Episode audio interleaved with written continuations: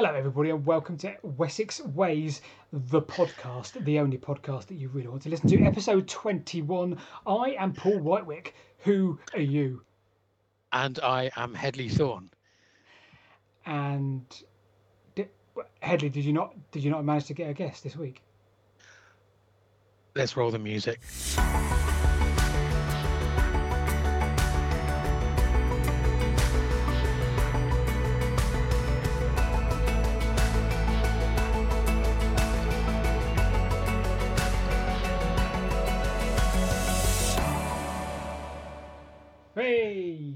Hey.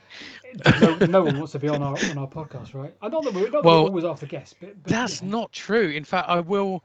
We, we've got a bit of a, a queue forming, uh, to be honest with you. We have. that's exciting. Um, it is, but we, we will come to that shortly. So, welcome everyone to episode 21. Um, so the way we do this, we talk about things about Wessex, don't we, Paul? You talk about, um, you know, some of the videos you make in Wessex uh, on YouTube because you're a well-known podcaster. Uh, talk about sort of canals, railways, and all of that, uh, Roman roads. Uh, I talk about sort of walking routes, hills, and uh, the scraps that are left behind after Paul has taken all the good subjects. So Hey. the way we do this, talk a little bit about what we've been up to recently, uh, and then we go through a few bits and pieces, uh, and then we both have a subject basically. And uh, Paul's inserted a an amazing feature before mine called Treasure Hunt that regular listeners uh, know and and love. apparently love. Someone's got Do you know, to I just- right. A, a thought's just occurred to me, Hedley, at this juncture yeah. in time. It's probably 2024, so we should probably re- listen, uh, wish our Mm. listeners and viewers a happy new year because, Yes. I mean, we're recording this on the 29th of December, so unless Mm. some something magic happens with the editing, uh, happy new Yes. year. Happy New Year, and thank you for those of us, those of us, those of you that have stayed with us. So All- yeah, all that's wonderful. you, all three of you. It's- All it's- three of you, yes.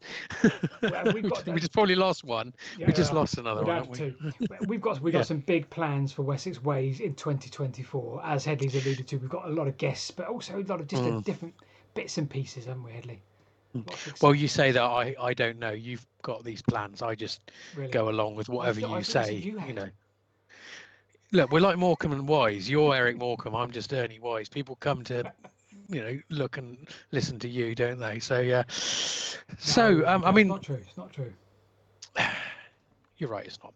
So um, we've we've got uh, so I've I've been up to uh, quite a lot since the last episode. So do you want to start and um, and then I can waffle because I think one of the things I've done I'm going to make into not a mini subject but just Yeah. what I've done today was quite interesting. So anyway, you go first.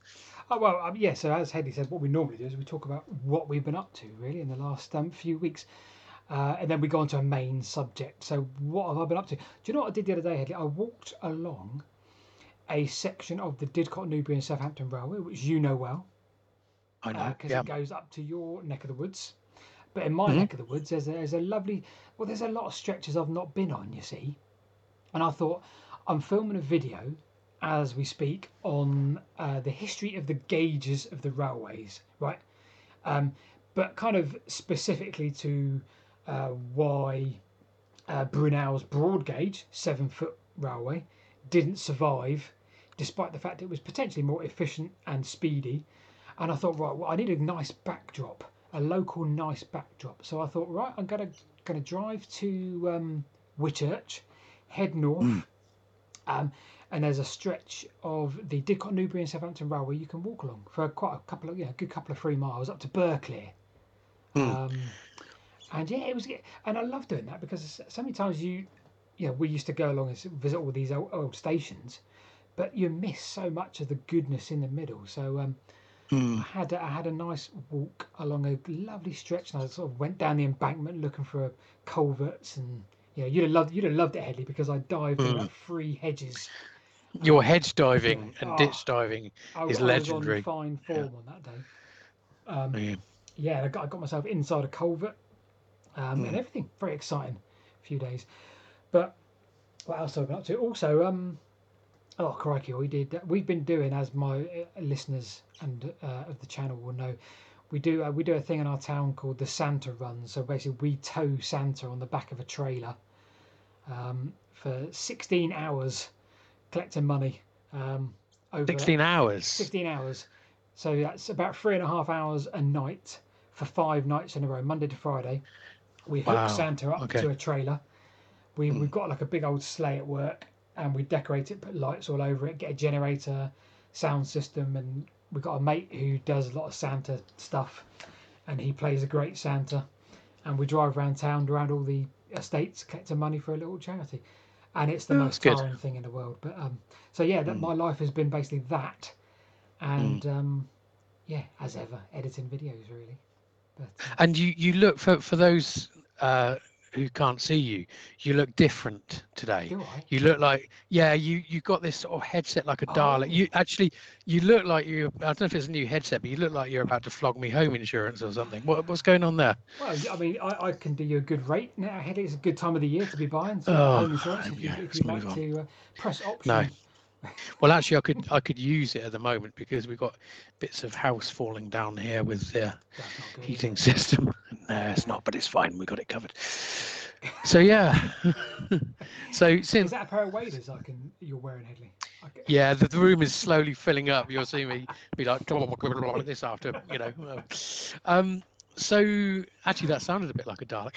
Uh, so since last podcast, yeah, I've I've done. I mean, I've done a lot. So I'll, I'll try and cut out the crap. To be honest with you, um, I'm not going to list all the places I've been. Uh, so I'll start with some of them. So um, I did the Ivinghoe. I went to Ivinghoe Beacon. Um, there was Oh, the yeah.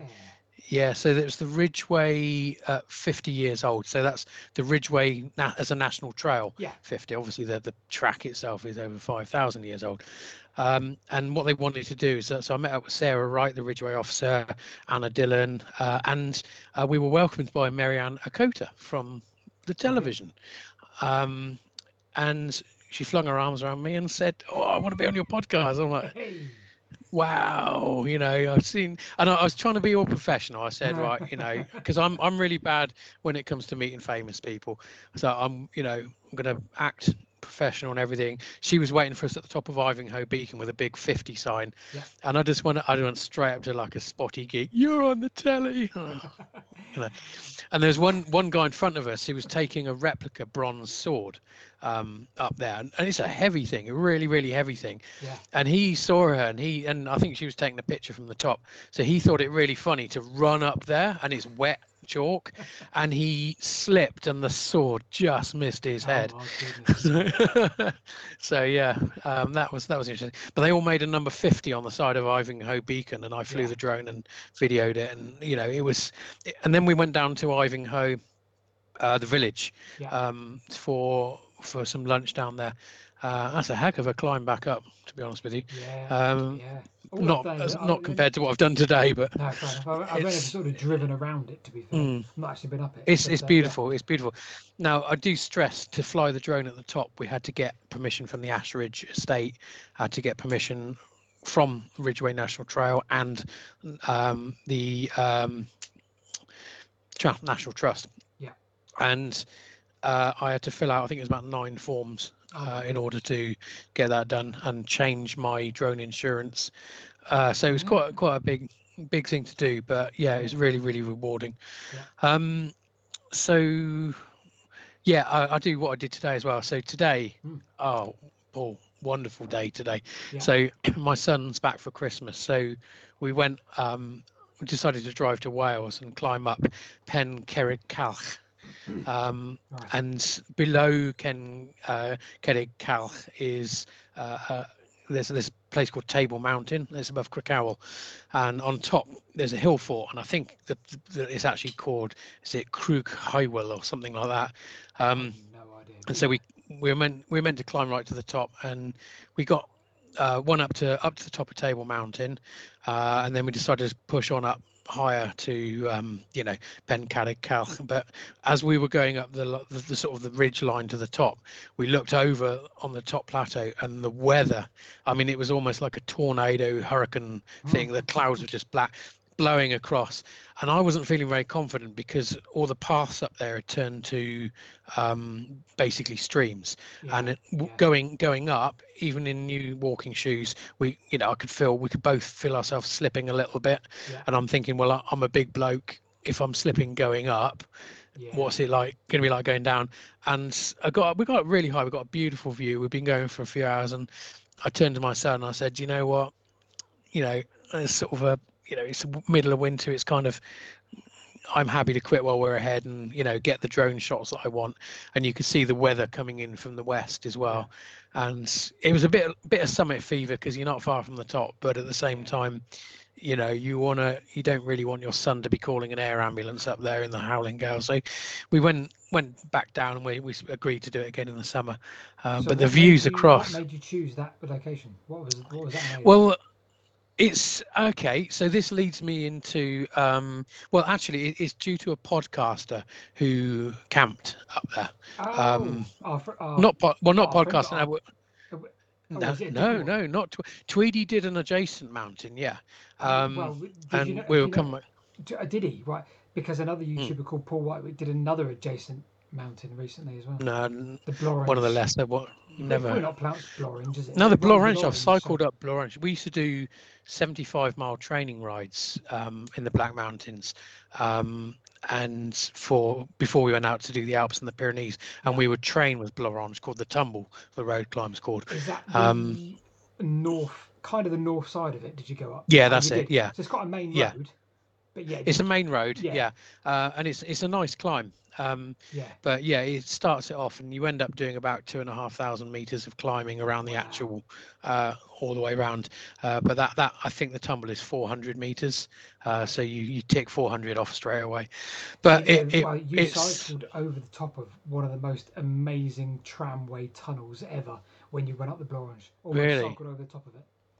But um, yeah, wow. I, I digress. Yeah. So you saw a yeah, I was. I was influenced influenced by uh, a YouTuber called Warren Brand, but we'll we'll get to him in a minute. Okay. Um, so yeah, I'd- seen his video up there, and so it led me to look at other videos of uh, Table Mountain, and Yeah. I was looking for something to do with my my boy anyway, and you know they're the nearest mountains to us, so a couple of hours away in the car, and um, yeah, we went and did it, and uh, it was it was really really good. Um, so there was that. Um, the other things I've done is Wittenham Clumps. I went down to Seaton to see the end of the ancient Ridgeway as well. Stayed with uh, Patrick Dillon, who's Anna's dad, and um, that that was nice. Again, the weather wasn't great, but it's if you imagine the Ridgeway uh, goes down and finishes at the sanctuary nowadays. Well, if you've got if you've got uh, Google Maps, you can follow it, keep following it down as kind of a, a line of trees and, and a, a dip, and it, it goes down all the way down to Seaton in Devon, where it, it comes out into an estuary, and um, the Axe estuary. And it's, it's it's amazing seeing it from above. You can see how the estuary itself had been moved by the sea along, and, and it was it was just really really nice to be down there. Yeah. Um, I did Tan Hill. Uh, I went to see Tim Daw, deliver a picture to him, Ah, yeah. and I took again took my boy William, and uh, we went into his long barrow, um, and then went up Tan Hill, Milk Hill, and along there. Um, and that's that's basically. I think we did Blenheim Palace as well, Wittenham Clumps, uh, you know, a few other places. But I do want to give a shout out, as I said, to this man called Warren Brand. Now I've been following his videos for a while. Um, his channel is called Linley's 360, and it's it's kind of an odd mix. It's it's kind of like how how shall I describe it? Do you know those shops that uh, do key cutting, trophies, and shoe repairs for some reason? A Yeah. really odd combination of stuff, but you know what to expect. Yeah. His is kind of the same. He does sort of solo wild camping, pubs, and model railways, and oh, wow. it Love that. really works. And he he loves he loves custard. Uh, I, what can I say? But he does share a taste in beer with me. He likes the hobgoblins and the old speckled hen. Yeah. So, cheers, Warren. Uh, Right, and he's, he's his his videos are really really good. I want to give another shout out as well. So this week, as you know well, saw the return of Hidden Wiltshire. Yeah.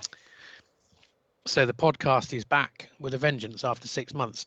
So this is Paul Timlett, who you and I know very well, Yep. and uh, Glyn Coy and Elaine Perkins, who's uh, the three of them present it, and they they recorded their first episode back. Uh, they went on site to I won't say where because it might spoil it, but they went on site somewhere in Wiltshire, Yeah. recorded the episode, quite a long episode, and they gave us a shout out as well, which was nice. And um, when they went back, they realised they hadn't recorded it, so they had to go and do it all over again. Uh, but you'd never have guessed if they hadn't mentioned it. You never guessed. Now this is again, we're not being paid for this. Uh, this is uh, their current book, Hidden Wiltshire, and it's pictures by uh, by the pair, and you've got aerial pictures by Glyn Coy, and it's basically scenes from Wiltshire. Really, really nice. This is actually book number two. This is uh, from near and far. So I can't really promote that book without also promoting this one, which is called Elevating Wiltshire by Hedley Thorne, Anna Dillon, and Patrick Dillon. Our book, Elevating Wiltshire, is available uh, from the Wiltshire Museum website uh, or from myself, and Hidden Wiltshire from Near and Far, and their first book is also from the the uh, Hidden Wiltshire website. And anyone who doesn't follow Hidden Wiltshire and lives in Wiltshire, um, this is a great opportunity for you to tap into another podcast. Um, and there they are, really, really good, really Yeah, good. We'll put, we'll put the links in the description below. Yes, there's going to be a lot of links today. Yeah, well, that's all right. That's all part of the Yes. fun. All part of the fun. Yeah, yeah, exactly. And I think that's everything. Sorry, I'm rattling on a little bit there, but I think that's everything. Oh no, I was going to ask you something. Oh, What's this cutting in cutting cheese in half game? oh, the, it's quite a serious thing. here. It's serious, but it's also, um, wow, it's the most sportsmanlike sport um, that I take part in. Once a year, in our house, we have Mhm. the annual cheese cutting in half competition. Um, it's only between me and my brother, a brother-in-law. So Is, uh, is this an Andover thing? not necessarily Andover because he doesn't live in No. Andover, but No. um, it is a, a yearly event um, in which the participants, which are only myself and my brother-in-law, uh, have to Mm. cut cheese in half, the same piece of cheese, obviously, uh, until it is no longer viable to cut it in half. So the person that can no longer cut the last piece in half viably and give two halves Yeah. is is obviously the loser, and the winner is the person that took the last cut. Um, thankfully, And yesterday this, yeah, I've regained Yeah. the uh, the championship for another twelve months. right. And is it mild cheddar? Because that's gonna you're gonna be able to cut that smaller than It's Mature mild cheddar cheddar. on the basis that yeah, it's not too hard that it crumbles, because you don't want crumbly No. cheese all over the all over the playing surface. Um, and Mm. it's yeah, it's malleable enough that you can take a blade to it and give it a nice clean cut. Uh, it's a Mm. serious competition. I, you know, I hope you're not. It obviously- obviously I'm not. brilliant. I'm not gonna knock those dark cold nights in Andover. its foundation is sportsmanship, so we are very honest and we, we're you know choose your knife, choose your weapon, and it's that's all good. It's all good. We have a local pub game here called Aunt Sally. Um, I think it's I don't know if it's an Oxfordshire thing or a South Oxfordshire thing, but ever since I've lived here, and it's basically throwing big wooden pegs at a dolly in the pub garden. Um, Oh, and lots of pubs have it here. do you know? I saw a video on YouTube by, well, it was a, a remake of a Jack Car, not a remake. It was a Jack Hargreaves. Um, Hmm. Oh, do you, do you do you remember Jack Hargreaves? I think it was like early '80s, Country Life. Um, Mm, no, I don't. He did a Mm. video on pub games, and that was one of the games. I can't remember what he called it. It was probably like a. it- He he was based around Hmm. Dorset, so he did Dorset Country Life, Yeah, and that was a game. but I love the little quirky things like that. The games at the pubs, like Aunt Sally, and we have. Um, I saw something on the news uh, the other day. I can't remember where it was, somewhere not that far away, and they do. Is it hot penny throwing? So Ooh, in the olden days, when a penny was worth probably about the equivalent of a quid nowadays, they would heat these heat these pennies up uh, upstairs in their kind of Victorian houses. I think it was maybe a bit earlier, and they would throw them at the poor people outside. And the poor people, obviously, it would hurt them.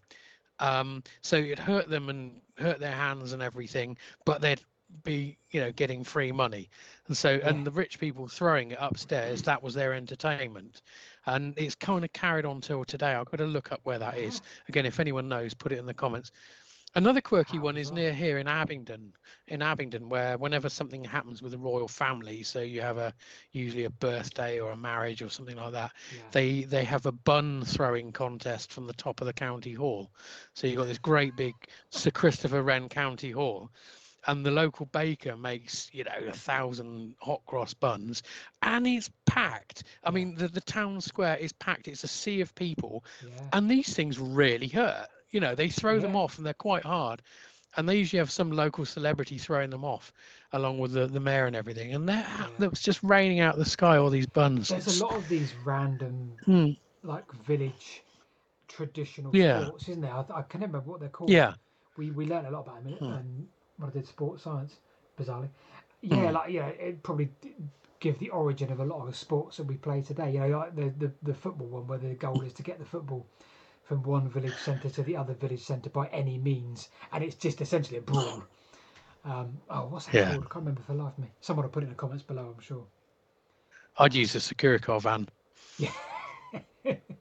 First gear, drive.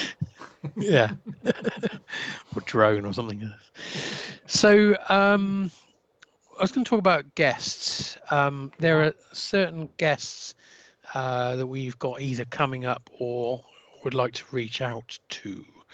So we've had darren we've had sam walks a lot um which was great.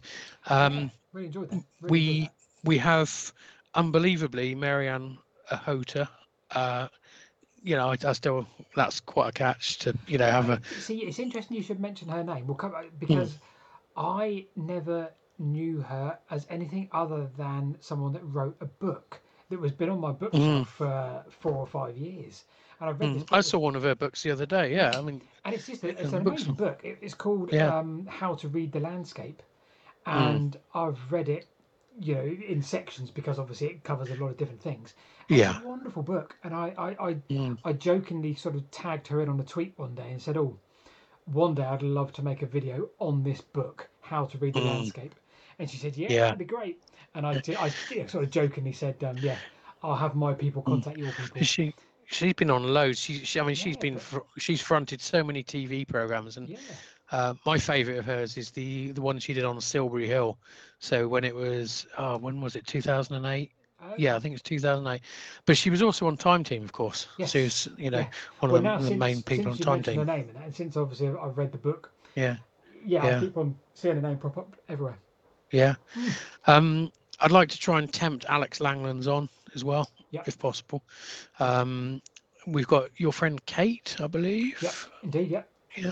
We've, Um, we've already filmed something with Kate. We'd film, I filmed Hmm. like a half an hour, forty-five minute chat Yeah, at an abandoned Nice. railway station. I thought that would make some some Yeah, she's content. So that was cool. Um, People's Countryside Environmental Debate podcast. I'm in early talks with them as well. Yeah. See if we can get them on. Yeah, Um, people I'd also like to beg to, I think uh, David Carson, um, Tweedy Outdoors, definitely. Tweedy, Yeah. if you're watching this, this is an invite. This is an invite for the you on the podcast. Um, I can't uh, promise you loads of extra subscribers, but any collaboration works. yes. Um, yeah, yeah. and and maybe you know also maybe Warren one day maybe Warren will want to come on as well. Uh, so again, you know, we, there's a lot of possibilities. We've got a few, one or two lined up, um, Yeah. but it would be great to, to get those people yeah, on I as mean, well. for, for me, it's not about sort of promoting each other's channel. It's just about like the, Mm. the different interaction with those sort of people. It's great, and, and like you say, loved having Mm. Sam on and Darren on last week or the week before, whatever it was. Just Yeah. really interesting to speak to you know, different people who do different Yeah, things. exactly, exactly. And it's great. exactly. It's really good, really good Yeah. sort of interaction because you know it'd be great to Mm. meet up with these people all the time. But um, yeah, I think Darren lives in I don't know Cumbria probably or somewhere you know ridiculous. Mm. But- uh, yeah. Not not to segue this in awkwardly, but I don't think we should have any seagull experts on, should we? Well, I, don't, well, I mean, uh, seagull slash squirrel experts. Is he a squirrel expert as well? I'm pretty confident there's a lot of squirrels going on there too. People really don't know what we're talking about But now. they will do soon because I I think I will talk about the incident with seagulls and squirrels. I wasn't. Is now a good time? I can, I can, I can waffle now if you want, Hedley. Go on then. I've Go on. lot then. of notes. Tell us. So I've got- I've got a really I've got a really good subject lined up myself for afterwards. Yeah. Um, so if if you get too depressing, if I'm I get too depressing, I'll probably just fall asleep myself. Now I'm not gonna get depressing because I thought, do you know what? I, I thought long and hard about whether I want to talk about this and give it the airtime, and then I thought, do you know, I just get it off my chest basically. But it's not. But I kind of thought I, it, it's given me the opportunity to look without sounding sanctimonious, so to look into myself and the the the way I make videos. Um, because I, I never I always say I never want to come across like a historian. I always say I don't want to come across like I'm an authoritative body telling people all the things I've done because I've I've not got an academic background on the things that I generally talk about. Um, so I kind of think, do you know what? I, I, I make videos on things that fall into my head of interest. That's the key for me. And I kind of think anything that I- find even remotely interesting, I'll spend a week trying to sort of delve into it and make a little video. And the goal is for me, if somebody finds it interesting, well, they can then go and research it more or get involved themselves more or something. That's kind of my goal in life is to just make an interesting video on something that I found interesting myself. I'm not, you know, I know I know certain things more than others, but I'm never going to say I am a historian on railways or the landscape or Roman roads because I'm not. Because the people that I would call historians are people that's had a lifetime of work on their subject. Um, and, and a good example of that lately is when I did the Vinland video that you saw, Eddie. You you actually you previewed that, didn't you? And you checked it over for me. So yeah, I proved it for you, and I mean, I'll be honest with you. I'm, ah, again, this sounds like I'm, you know, sickeningly in your fan club, but the first thing that struck me was the editing of the video. It kind of it jumped away from YouTube and went to TV. It was amazing, um, but the the subject was really fascinating. Um, Yeah. So it was about a map, wasn't it? It's about a map. Yeah, it's about a map that um, came to light in 1957. Probably before that, but 1957 the story starts. And I just told the story of this map um, the way that I had learnt about it by reading a book um, on it. Uh, by then looking at it further myself, I checked out Wikipedia, and then when you go to Wikipedia, you can check out the the links that they give you. Um, one of which was Yale University themselves, who did a lot of um, very recent uh, work on it, and it was a map that basically dated to sort of early medieval period and said that the Vikings found uh, Vinland, America, the new land, the new world. And "Oh, that's really interesting because my naive head still thinks that Columbus discovered the new world, um, but it turns out the Vikings got there. And yeah, a story aside, nine after in the 1960s, um, it was found to be true because they found a um, a bronze, uh, not Bronze Age, a, a Viking settlement. So this map sort of predated that. Um, the long and short is it turned out to be a forgery. Um, so I made a very brief sort of timeline of events that I had learnt by reading a book written by somebody on it, um, by looking at three or four different sources to tell the timeline. And that was it. And I, yeah, I enjoyed making it. As you said, it, I tried to put production into it, and uh, yeah, I really enjoyed it. And of course, this this guy jumps onto your comment, not me. You said, "Oh, Paul, great production. Thanks for the preview." Blah blah blah. This guy jumped onto you and said, "I don't know what you're talking about. This is not a good video. It's full of mistakes." Um, I've done this sort. I've done this subject all my life, and I've got four videos. You can check them out on my channel. And he was kind of abrupt and a bit rude. I thought. Um, But this is the point. I checked his channel out, and it was just a load of videos about of showing seagulls yeah, and yeah, yeah, you know, yeah. And as, as you say, squirrels. And I'm I'm searching through, you know, all these seagull videos to find something that relates. There's a you lot know, of seagull videos, right? And squirrels. There's a lot of seagulls videos. Yeah. Goodness me. So you know, and my my response to him, I was questioning, well, okay, you're telling me this, and you're you know having a bit of a pop at Paul's video. Fine, whatever, you know. yeah, But forgive me for saying this. Who are you? You know, because I've looked at your channel. You've got you know, it's, it's you've got no picture on it of yourself. You've got no description of who you are, and all your videos are seagulls. So Yeah, yeah. you know, I, I can't I can't Yeah. assume, you know, and people I- are very quick. So he, he jumped onto your comment, not Yeah. not on not commenting himself onto your comment. I replied and just said, "Okay, mate," because he says that I will make a Hmm. reaction video. So I replied to that and just put something like, "Uh, "Okay, you crack on. This video is going to get 20, 30,000 views." In my head, a reaction video is something you make to when someone's got millions of views, but whatever. Mm, mm. And yeah, lo and behold, two or three days later, he made a what he referred to as a reaction video. Now, there's two separate issues with the Hmm. video he made, and I'll, I'll address them separately. Number one, he spent the entire video nitpicking, and I'll give you an example. My thumbnail said the map that fooled everybody, and he and he this is where he started. No, the map didn't fool everybody because not everybody knew about it straight away, and it's like, okay, you carry on, and and he and he basically nitpicks these tiny little points that are, are kind of like a great example is the the it was eventually proved it, it was a fake because there was titanium dioxide ink used. So titanium hmm. dioxide is an element that is only used after 1920. So they said, okay, well it can't be a forgery because the, this is covered in titanium dioxide, right? So I said that line, and he said, no, no, I think you'll find the ink was contained was all over the map it contained titanium dioxide and i'm like that's exactly what i meant and anybody would have known that's exactly what i meant. That was his Yep. his basis of his video. It was, it was nitpicking. That was issue number one. So it wasn't really a reaction it was more nitpicking but that's fine because if you're just nitpicking you could class that as a reaction. Because Yeah. there was in my head there's still no points that i would change. But anyway that's that aside I I told the story through the timeline that I had read in a book, which I cited in the description. Right. Number two, um, the biggest problem in my head was YouTube told me nearly straight away. YouTube said, "Oh, there's there is another video appeared on YouTube that has has appeared to use your footage, and it tells you a percentage. It was like it's used six minutes of your 15 minute video has been used in this video, so it tells you." Mm. would you like to do something about this? I think, okay, fine.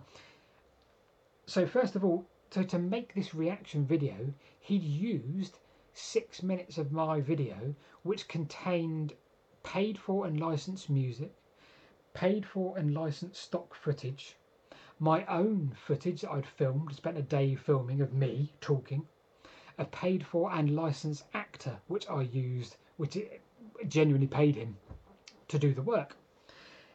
And what he'd done with that wasn't just reacting to it, but he then built on the story. I'm like, I think you you said you watched it, Hedley.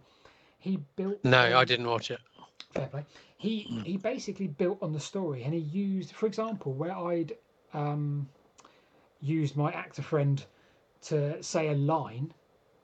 Um, he used that line. He used that piece of the video and said, "Ah, now what this what this means is so and so so and so did this," and he just built on the story. So it wasn't like he was saying this is wrong. He was saying yes, and the reason for this significance is this, this, and this, and, and this helps us under. He basically spent 15 minutes telling more of a story than I told, which is great, but not if you're going to nick my entire video to tell the point. It's like Mm. you basically go and make your own video, mate. You know, this is my living. This is how I make money. So there are costs involved with that. It's like him. It's like him going out and making a video and using my car and petrol, essentially, Yeah. and saying, "Oh, this is my own. I've I've I travelled all the way over there. I mean, I, yeah, I use Paul's car and petrol, and and I use somebody else's drone and their footage, and I use. He's done all the different things to make not a reaction video, but to make a new video. And I kind of thought, do you know Hmm. what? Number one, I wouldn't change anything about my video because I don't think he's really picked any major holes in the story. I No. I've, I, you know, like I said, I've got the information from a book for Christ's sake. Um, number two, why would you not just ask me and just say, Paul, I think you've made some mistakes in here. I've done a few videos on this. This is my area of expertise. Uh, drop me an email, do anything you like, and say, I think you've got a couple of bits wrong, Paul. Right? in my description, I always put a bit where people can add, not people can add, but people can get in touch and say this is wrong or this is wrong. And I just think, you know, if you'd just got in touch in a normal, respectful way, or not even respectful, just a normal way, and said, "Oh, I loved your video the other day. I've just I found about two or three mistakes though. You know, here's here's a link to my video. I'd have put his link in my description Mm. and said, look, for a really deep dive on this subject, check out this video because it's amazing. That's exactly Mm. what I want from making these videos for people to become interested in a subject, take a deeper dive than I ever would know how to. You know, I, I'm not like I said, I'm not there to be a historian. I'm there to go, hey, look at this guy and his channel because he does this all the time. This is his subject, and I'd love to show Mm. people. A, if, Yeah. you, if, you know, if you're interested in it, go check out this because there's so much there. Um, and I just thought I'm so dis- he's made this video that is basically an extension of my video, but with all my footage. Literally, he sat in my car, used my car, used my petrol, ate my sandwiches, you know, and, Mm. and off he's trotted, and he's claimed it as his own. So I Yeah. I responded to YouTube and said, yeah, I'd like to remove that video removed. Feel free to make your own video, mate, but for goodness sake, Yeah. be nice about it, be respectful about it, and just say, Yeah. Paul, you've, Paul, you've made a mistake. Um, would you like to point people in the direction of my videos? And I'd have gone, yeah, crikey, mate, absolutely, because this is great. That's what you want from it. That's what the community is about. It's not about Yeah. someone saying they're an expert. Um, yeah, so that's my waffle. That's me getting off my chest, Eddie, because it's, it's, it's I, I didn't want to reply to him because No, no, I no. thought, do you know what, you, you know, maybe he'll watch this video, but whatever. It, it, the the point is, I just thought just just be normal, mate, and just say hi. But yeah, because the thing that did it is his response to you. You said, "Oh, great production, Paul. This is a really good video. Thanks for sharing." Something like that. Yeah, that's all I said basically. And he said, "Huh, this is not a good production at all. This is absolutely terrible. It's littered with mistakes. Blah blah blah blah blah." And I thought, ah, yeah, if that's how you're going to be, mate, then I haven't got, I haven't got time Yeah. of day for it. Then to go and nickel all my footage that literally I Mm. pay for as a cost to the business.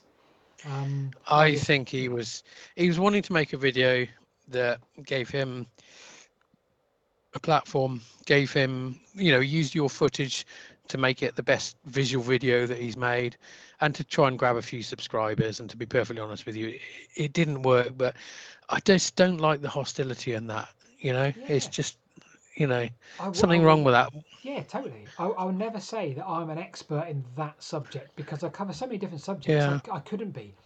You know, there's people, like I say, there's people that live their Yeah. life on one single subject, one single railway, one single canal. They're the historians. yeah And I'll gladly take on board any mistake, anything I've made, I've done wrong, by all Mm. means. You know, it, it's science at the end of the day, and it's people telling a Yeah. story, and ah, you know, just disappoint me. And I don't think I've got anything wrong, that, you know, of great significance. The the No. essence of the story is Well, very much the same. yeah. He even suggested that I was wrong to use Yale University as a source because they were part of the problem, and I. I kind of acknowledged that. I already said that in the video. I kind of said that they got things wrong early on, and in 2021 mm. they corrected their mistake. They used non-invasive spectro to analyze it, and they said we're wrong. And I even said in the video in the 70s or early 80s, they even said this may actually be a forgery. They admitted it. So that is Mm. science. Science learns. Science says, "Yeah, this is wrong. We now believe this to be the truth." But because I'd use it as a source, he said, "No, they were part of the problem." I said, "Well, Mhm. they may well have been, but it's all that's the point. It's all part of the story." Um, yeah so I don't. I've waffle over, Hedley. I've I've got that, That's- and I just that's yeah, that got that got deep that got I, got deep it, it, I, I wanted to kind of say to people that listen to this because these are our sort of hardcore Yeah. fans that do you know what? Yeah. I'm not a historian or an expert. I make videos on stuff that I find interesting, and it happens to be quite a few different Yeah. things. I'll do my best, and I'll happily hold my hand up and say I've made a mistake if I made a mistake without doubt. And yeah um, but you learn as you go that's the whole point should we should we lighten this should we lighten this now Should we lighten the subject? Shall I bring a map up? should we lighten the subject bring your map up paul It's that time. It's episode 21. It's time for treasure hunt. Let's wait for the music to finish. Timing. I everything. hoping, yeah. I mean, it's. It, do you want me to count you in, Hedley? It's time for. Treasure hunt. the helicopter noise. So I, was, I thought I'd nailed that timing. I, I will. I will. I'll get that right. I'll I, get that I right. I can edit it in, and just make it Right. amazingly seamless. So, so for those people that have just that, that are watching for the first time and haven't switched off, uh, not to discredit anything we've said so far, uh, we do treasure hunt. I have a subject every uh, every podcast. Um, so my twenty first subject is somewhere in Wessex, um, and I've given you some clues, Paul. I have. I Well, have you given you some that. clues. you No, that, you just haven't picked up on them. You haven't picked up on them. That's all. Well, I've been saying things in tweets that point almost directly to my subject, and you just haven't picked up. Yeah, but I give you a few a few obvious clues. This week it's not a hill. You've already not a hill. You said to Yeah. me, "These are your clues, Hedley." Number one, it's not. A, it's not a hill or something, you know, Yeah. like that. You've also said it's not on your social media, Hmm. so I, I can't Correct. look through your previous videos. I assume Yeah. it's not about South Wales where you've been today because that would be a little No. too obvious. So I'm just And also not in Wessex. Exact. Well, true. Um, Willis, I'm gonna I'm gonna just get in the car, right? Or the Right. So you're you're in your car, and where are you starting? Do you know what, Hedley? Once again, I'm going to start in your hometown at the uh, the, the the beautiful little place that is Didcot Railway Centre. Because why not? Didcot. Why not? Why not? So, yeah. right, we're going to do hot or cold. So, um, you are r- really cold. really, that's disappointing. Yeah. Because I had a little theory. See, I had a little theory. Because you said to me, the one clue you've given me is you said I'll need the 3D on Google Maps. So You I will. was going to I was going to travel north to Oxford. No. Oxford looks great on the it? 3D, Yeah. especially on Google Earth. But no, we're not going to Oxford uh, Okay. today, I'm afraid. All right. Well, I, I, seeing as I'm at Didcot Railway Centre, I'll leave the little um, broad gauge, standard gauge transfer centre, walk down under the tunnel up onto the platforms, and get on the main GWR railway. Go on then. Are you going east or west? Okay. Uh, I'm still torn by the fact you said I've got to use 3D. I, I feel like I'm going to go west. I'm going to go west. Good start. You're very gradually getting warmer. Right, really, as- I mean, as- you're you are still right. Arctic frozen, but you Okay. you are 125 miles an hour, uh, getting gradually warmer. Okay, well, as the Pet Shop Boys once said in a beautiful way, go west. Right. Yeah. What about? Uh, I mean, I've arrived at Swindon. I'm wondering if I should take the Golden Valley line and head uh, northwest. I think that'd be a bad idea. I be think yeah, you'd be. I think that'd be a bad idea. we? Are in Wessex, aren't Yeah. we? So, Yeah. Alright, okay. What about then if I crack on down towards Devon?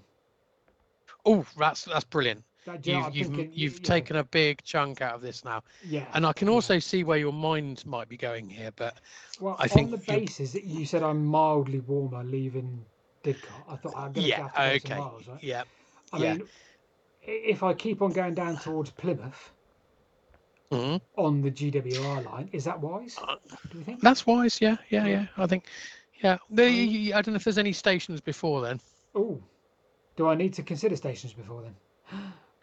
Yeah, I, I would, I would. Well, I mean, I, I'm trying to look where the railways go, but you, you, you're, you're pretty spot on going down to Devon. Well, I mean, if I take the beautiful route, I'll take the um, the uh, English River area down to uh, Dawlish and Teignmouth and uh, Newton Abbot.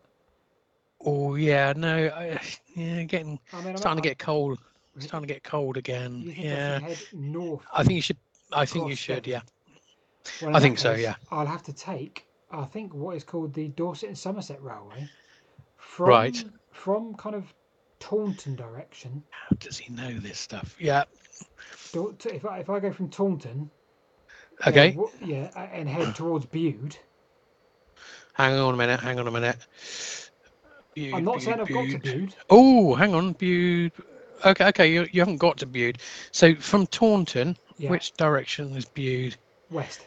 directly west. West. Yeah. Oh, yeah. No, you're doing well. You're doing well. You're doing Right, well. so there, there was a railway that connected Taunton to Barnstaple. Um, Okay, Barnstaple. Barnstaple's a good place to alight. Oh, really? Are you thinking Exmoor? Exmoor, it's it's within Exmoor. Is it because there's a beautiful Yes. railway, Hedley, or there's a beautiful railway that was uh, like a um, light railway between Barnstaple and Mhm. Lynton, Lynton and Lynmouth. Stop, stop, Stop the car. stop the car, stop Lynton the car. Walk. You you got it. Really?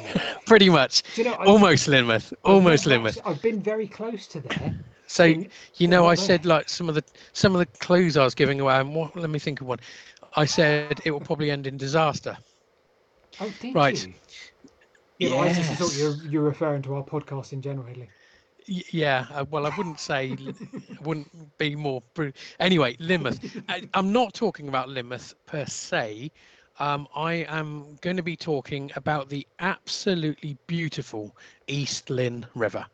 So, Where's that? Is What- that going into it? so if you if you look at um, the map of Lynmouth, oh, um, I've got it, I've got the- East Lyn. yeah, yeah, it Not heads sort of southeast. So it heads yeah, yeah, yeah, yeah. along uh, parallel with the coast, right? Yeah. Um, and it looks good on a 3D map. Anyway, I'm going to talk about it. So, so this is likely to be our most western subject, with the exception of our previous Lundy Island podcast. Um, Yeah. So, having not been to the East Lyn for decades, I'm basically relying on resources and vague memories for the first half of the, the river and then following the YouTube video of Abbey Barnes for the second. Great, great YouTuber. Um, next time I go there, I'll probably take my drone because Exmoor, unlike Dartmoor, is owned by nice people who like aerial photography. Uh, there is a small caveat that there is a fair use drone policy in place. Um, What does that mean? and I will. It's basically a few do's and don'ts, basically, wh- So which I is could rock up there fair if, I, if I was sensible and did their their rules. yeah, Right. yeah. So they haven't banned drones. They have given some guidelines, basic stuff. To be honest with you, you know, um, yeah. So anyway, the the north coast, uh, yeah, the north coast of Exmoor is is very hilly, as you can see, uh, and you the hills end in these kind of quite abruptly with cliffs sort of plunging hundreds of meters down into the, the Bristol Channel. Um, Exmoor itself, up on the higher ground, is interspersed by marshes, and you've got rivers and deep river valleys and gorges. And so, as I said, I'm today I'm focusing on the amazing East Lyn River. Uh, so what we'll do is we will start at the source and end at the estuary. Okay. So the East Lyn it's a, it's a- flows through Exmoor uh, it- and it kind of straddles uh, Somerset and Devon, and it runs down through the narrow and deep East Lyn Valley. so initially, it routes from its sources. It's got two main sources: so, uh, Badgeworthy water and Oare water to the west. Yeah. Um, and then it sort of flows along towards the coast, but it's- it's separated from the coast by uh, a high ridge of hills. And then eventually it flows out to sea just after it's joined the West Lyn River at Lynmouth. Um, so it was the setting of the 1869 novel by Richard Doddridge Blackmore uh, called Lorna Doone, A Romance of Exmoor. Um, so anyway, I've- as I've got two sources to pick from, I'm going to go with the kind of the bigger source that's meant to be the, the main source. So this is Badgeworthy Water. Okay. I think I've got that. So this stream begins as a series of springs and tributaries high up. I think it's over 230 meters high up on the northern sort of the dip slope of Exmoor, uh, in a peatland area called Black Pits. And the rest. This, Oh, yeah, this, this seems to be a kind of a, a watershed uh, because you've got the River Exe on the opposite side of the hills here. So Ah, Badgeworthy water uh, sinks down slowly into its own valley as these sort of streams converge. And from this point on, farm animals uh, no longer access the river, but they drink from troughs. So they're trying to keep the river as clean as possible. Uh, in fact, there was a project called the Mires Project, um, and it was implemented to restore peatland habitat and uh, bring back this sort of the hydrological function of the peatlands. I think you know the, the industrial age saw uh, drainage ditches being installed. Um, this will make the area basically a good carbon store and it'd be good for local wildlife as the waters run across the surface again rather than you know three ditches um, so badgeworthy water flows down northwards towards the Doone Valley uh, but before it gets there it passes the site of a former medieval village um, the earthwork remain of a deserted so yeah sort of medieval settlement um, and comprising I think it was 14 uh, buildings um, it's believed to be the inspiration for the the homestead of the Doone clan, as I said before in the R.D. Blackmore novel, 1869. Uh, one house was in, inhabited until I think it's 1814.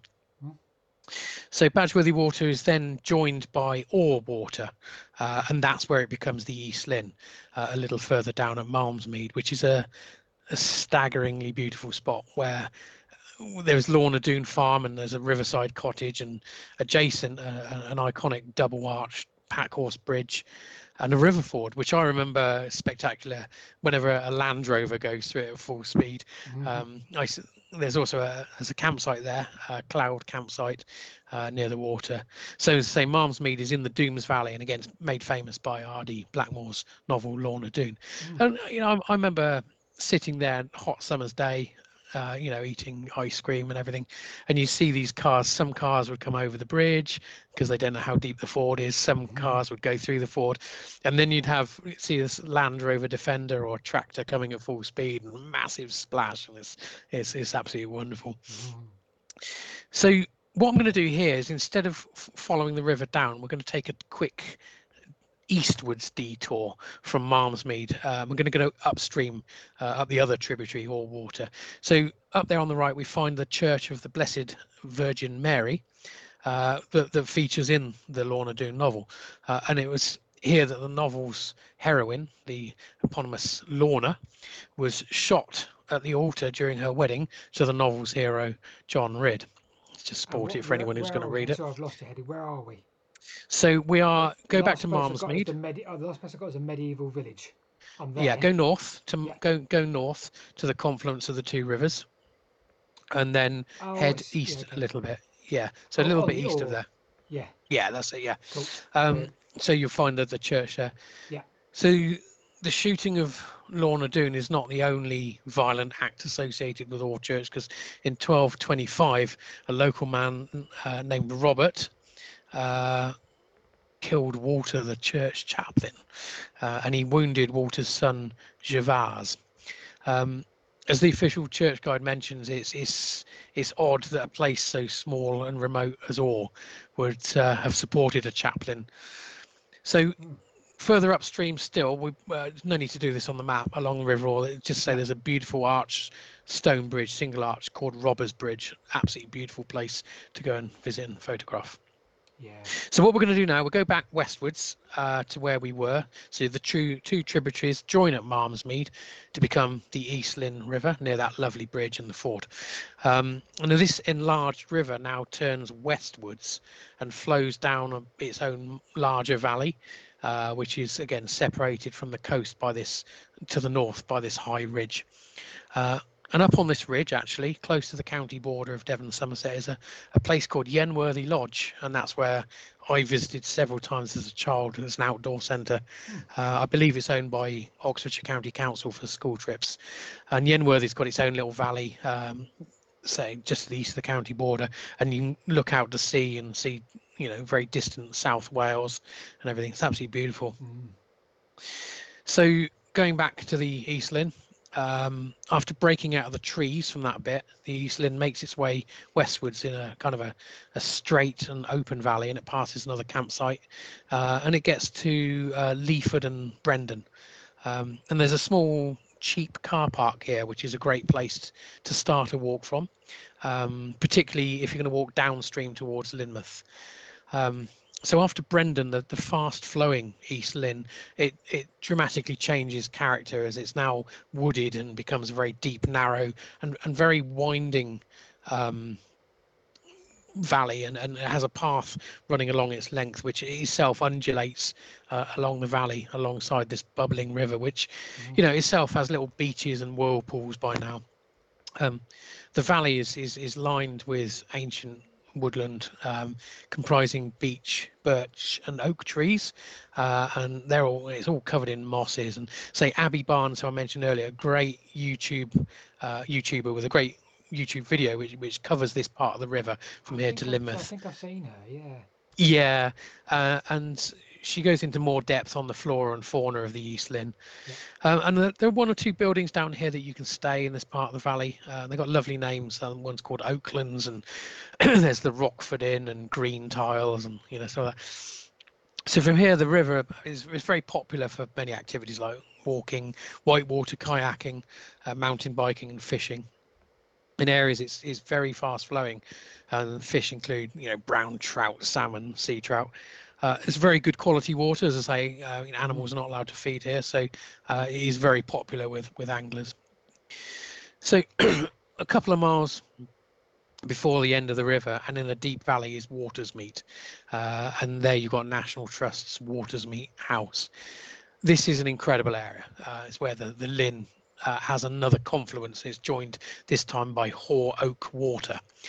Uh, and the two waters sort of com- again combine their valleys into a single deeper wooded and it- this this time it's a deep gorge with Yeah. waterfalls paths and bridges uh, the river picks up a lot of size and strength here uh, to become a far larger and more forceful river. Um, Watersmeet House is itself is a, a former fishing lodge right down in the valley where the rivers meet, uh, and it has a road going down to it, I believe, and I think there's parking, and it's kind of a epicenter for in, incredible walks as as well as having you know National Trust. So it's got a shop and a tea room. So Abbey explains in her, her video how uh, a popular day trip is actually to walk from uh, Lynmouth or Lynton up to Watersmeet, Yeah. have a cream tea, and then walk back again. So that's about a four mile round trip up the, the the deepest part of the valley. As you stroll downstream from Watersmeet, the gorge heads vaguely northwards now towards the coast, and you may find the money tree there, which is a felled, dry tree with coins wedged into it from wish makers. Um, and the beauty of this area has inspired many sort of uh, local artists and painters and sketchers, such as I think John Crush is one of them. So between Watersmeet and Lynmouth, the path then becomes concrete uh, tarmac. Uh, the Lyn vaguely heads northwest as you come into into Lynmouth. You start seeing a number of sort of dark brick houses uh, start to line the route, and and one of the first signs of the Lynmouth disaster, which we'll come to in a minute, is a, a bedstead jammed into an old tree. Uh, Lynmouth, as the name suggests, is where the Lyn exits into the sea to the north. Uh, Lynton, which uh, the other town sits uh, on the left bank, about 200 meters high up on the hill, uh, on the sort of the cliff tops, and the two jo- towns are joined. I'm sure you know by the famous funicular railway, Hmm. which again is a must if you've got a head for heights. Um, in its final few hundred meters before the Lyn reaches the sea, the, the East Lyn is a very wide river, and it's now protected by large concrete flood walls to protect the town from you know flash floods. Um, beside the main bridge over that in the town and beside the lyn valley guest house the you know the east lyn's smaller sibling the, the west lyn uh, flows into the east lyn uh, and it kind of appears out of its own deep wooded valley. Uh, it's not quite as big just down from this final confluence lynmouth has a like, fascinating um, harbour a small and there's a small castle-like tower called the the Rhenish Tower, I believe. Um, I think it's called the Rhenish Tower. I have to look that up. see any. Can't see. Uh, no. Anyway, it, that's there. Yeah, Rhenish Tower. Um, and there's also like a plethora of shops and cafes and, and coastal walkways affording you know lovely views up along the, uh, the, the the the coast and up to the huge hills and cliffs further along. So, famously, on the 12th of January 1899, um, the RNLI lifeboat volunteers undertook one of the RNLI's most arduous feats to date, and they dragged a 10 ton lifeboat um, overnight in terrible weather all the way up the hill uh, to, to launch it, um, uh, you know, o- over to Porlock uh, to launch uh, to get to a ship that's in distress. So they basically pulled the boat uh, right up over the huge coastal hills up the road for several miles, and of course it would have not been tarmac back then, Yeah. and then down the steep hill into Porlock again in terrible weather to commit to the launch. Um, and again, I'll, I'll include a link below to so you can read up on this feat. So I'm not going to Hmm. talk about it now. However, unfortunately, um, there is something far worse to talk about to end my subject today. so, as I mentioned earlier, the small um, small fishing village of Lynmouth was the scene of a horrible flood disaster back in 1952. Uh, so, rather than trying to describe it in my own words, I'm going to read this little piece okay. from visitlyntonandlynmouth.com. On Friday, 15th of August 1952, the tiny village of Sit- Lynmouth suffered what could be described as the worst river flood in English history. On the day itself, just over nine inches of rain, that's 230 millimeters of rain fell, six inches of which fell in a short hour or so in the early afternoon, so the, the afternoon, early evening.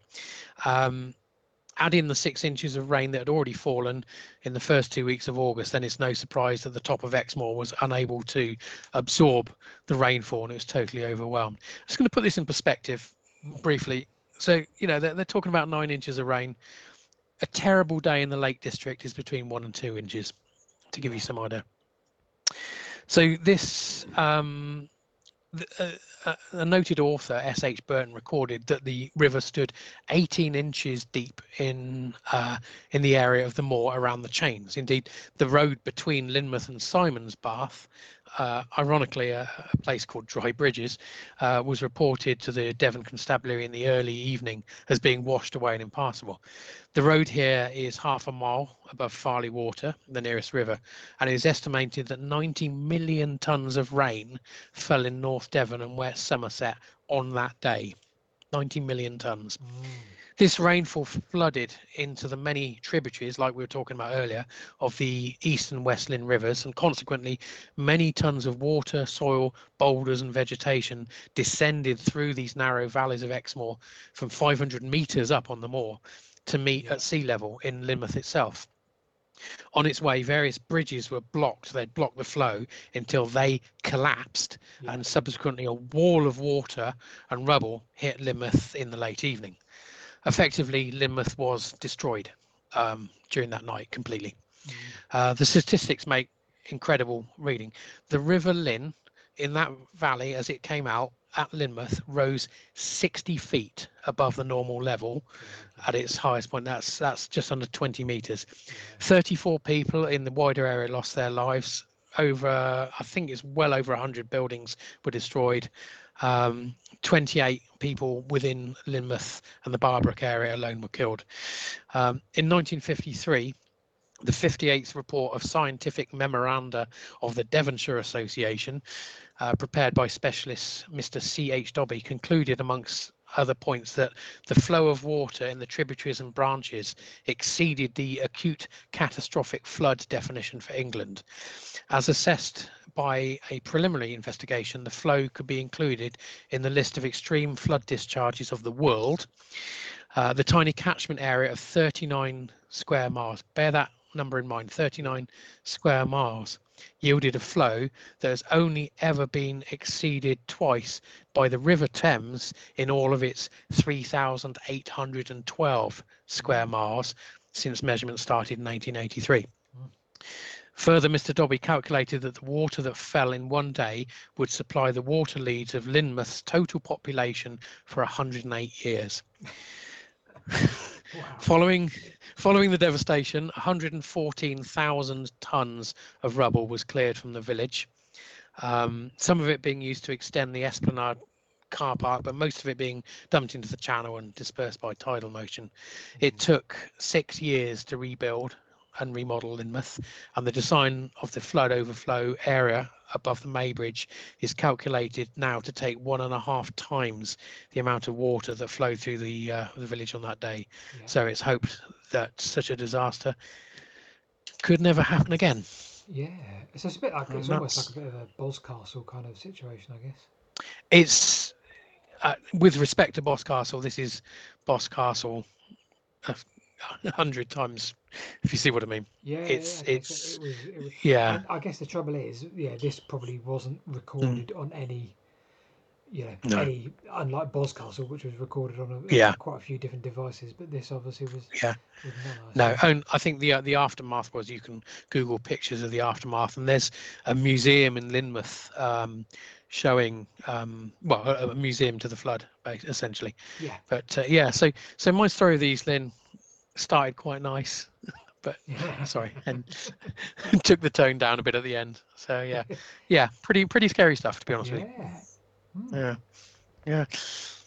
Well, So- I've got some good visuals from the old maps. Nothing free. Good, good. I've got, there's a lot of um, pin drop places, as you can imagine. Yeah. There's a lot- I've got no no of none of my own photos to offer because I haven't been there recently. Um, but yeah, I, I want to go back. I mean, when I Hmm. was writing that, you know, while I was writing my subject for tonight, I was um, the more I wrote about it, the more I wanted to go back. To be perfectly honest with you, I can see why, um, yeah, we, we had a little mm. holiday in Barnstaple a couple of years ago with the kids, Yeah. only for like four days. But um, we didn't get a chance to. We went to Expo, we went to the zoo, and we Mm. did all the things you do with the kids, go to the beach and all that. But yeah, just looking Yeah. at the map, thinking, oh my goodness me, there's so much here. And just Yeah. some scary roads in and out.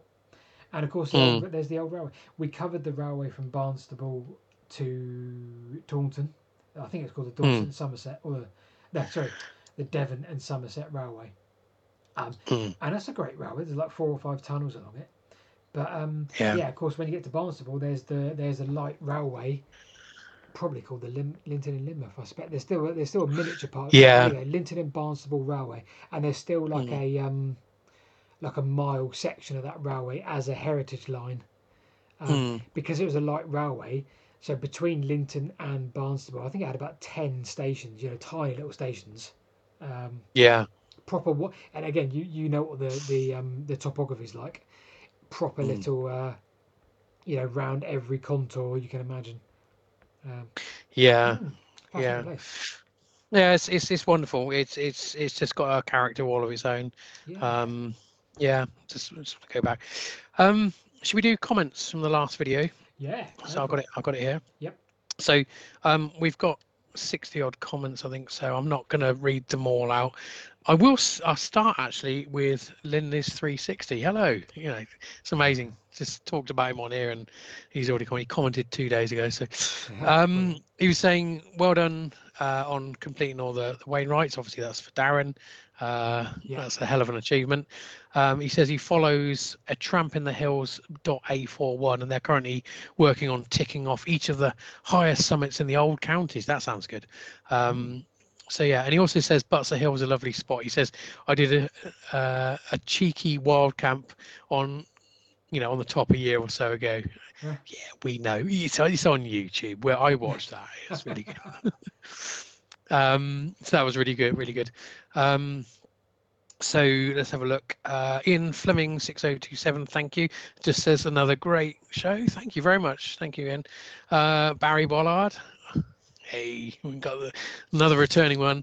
Uh, rolled along quite nicely. He said he's curious what audio only subscribers do in the treasure hunt and mapping segments. I think the answer to that, quite simply, is they use their imagination. Darren had a, a, a, a sort of a. The Yeah. people who watch this on YouTube, they can see you moving the map around and everything, Yeah. but I can't, and that's why I stall a little bit during treasure hunt, and nor can the people obviously listening. So yeah, um, there, there might be a way of us doing it where I control the map. So anyway, we'll come back yeah, come back to that. yeah, we can do that, um, so yeah, um, he said about someone speak to folk legend Ron Harper about Wansdyke. Okay, I'll have a look into that. Does he mean Roy Harper? Ah, could be. Because yeah. Roy Harper is Oh no, no, he put he put Roy Harper. Sorry, Oh, I read it Roy wrong. wrong. Harper, Yeah, I, I yeah. with his son. really. who is also a- an Mm. extremely accomplished musician in his own right. Uh, Mm. Nick Harper, Google Nick Harper, and Mm. you'll you'll see him in concert, regularly breaking guitar strings on purpose so he can fix them Mm. as he plays. Um, just an insane Okay. talent. Roy Harper's son Oh, an brilliant. insane talent. Uh, there you go. Keith M603, he really likes these guest appearances, adding a different perspective. Darren and Sam have uh, proven excellent guests, as you'd expect from watching their outstanding videos. Not a lot I can add to that, to be honest with you. Uh, I think these Yeah. collaborations work well. They're good for us. They're good for the people that come on, and they're Yeah. definitely, definitely good for the audience because I think you know both of them had some incredible stories to tell, and they've obviously both of them full of experiences. And so this is why Yeah. it'd be nice to get other people on. So, uh, yeah, Tweedy, excuse me. Um, someone says the this is about Butser.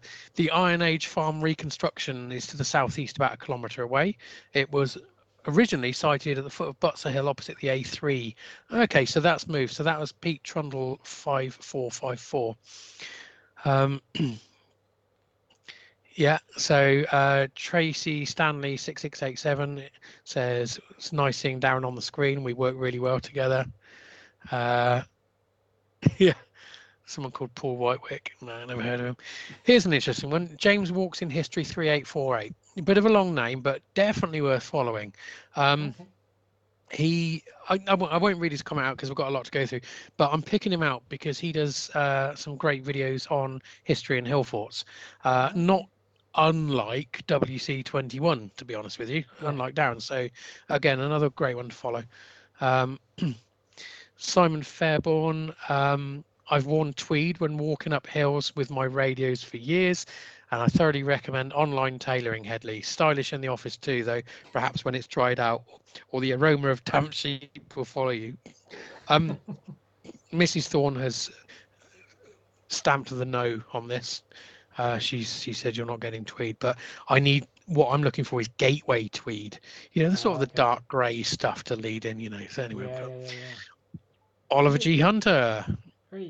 Uh, he remembers his parents uh, taking him and his sister to Butser Hill to see the Iron Age village when they were little. I've really missed out on this. I should have gone to that. Oh, Um, so yeah, that's good. Tweedy Outdoors.